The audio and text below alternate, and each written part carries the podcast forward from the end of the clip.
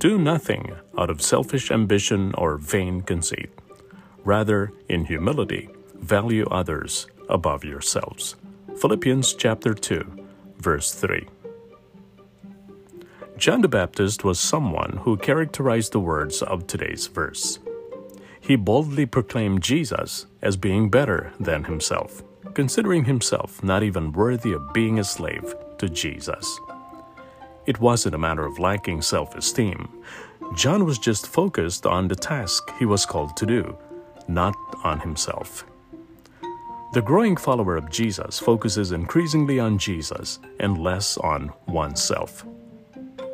As John himself says, he must become greater, I must become less. John's calling was to point people to Jesus. This is the same calling for every believer, whether in the desert, the city, the suburbs, or the rural countryside. Every believer in Christ is urged honor one another above yourselves.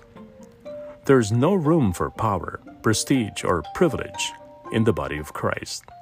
The emphasis must be on obedient service with an attitude of willingness to build up others.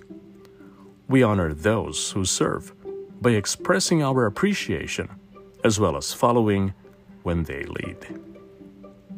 We can move from wanting the spotlight to sharing it, to delighting when others are in it, to making sure others enjoy it.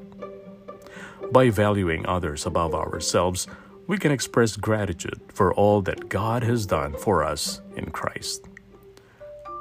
God is pleased when we live that way, showing we have the mindset of Christ Himself.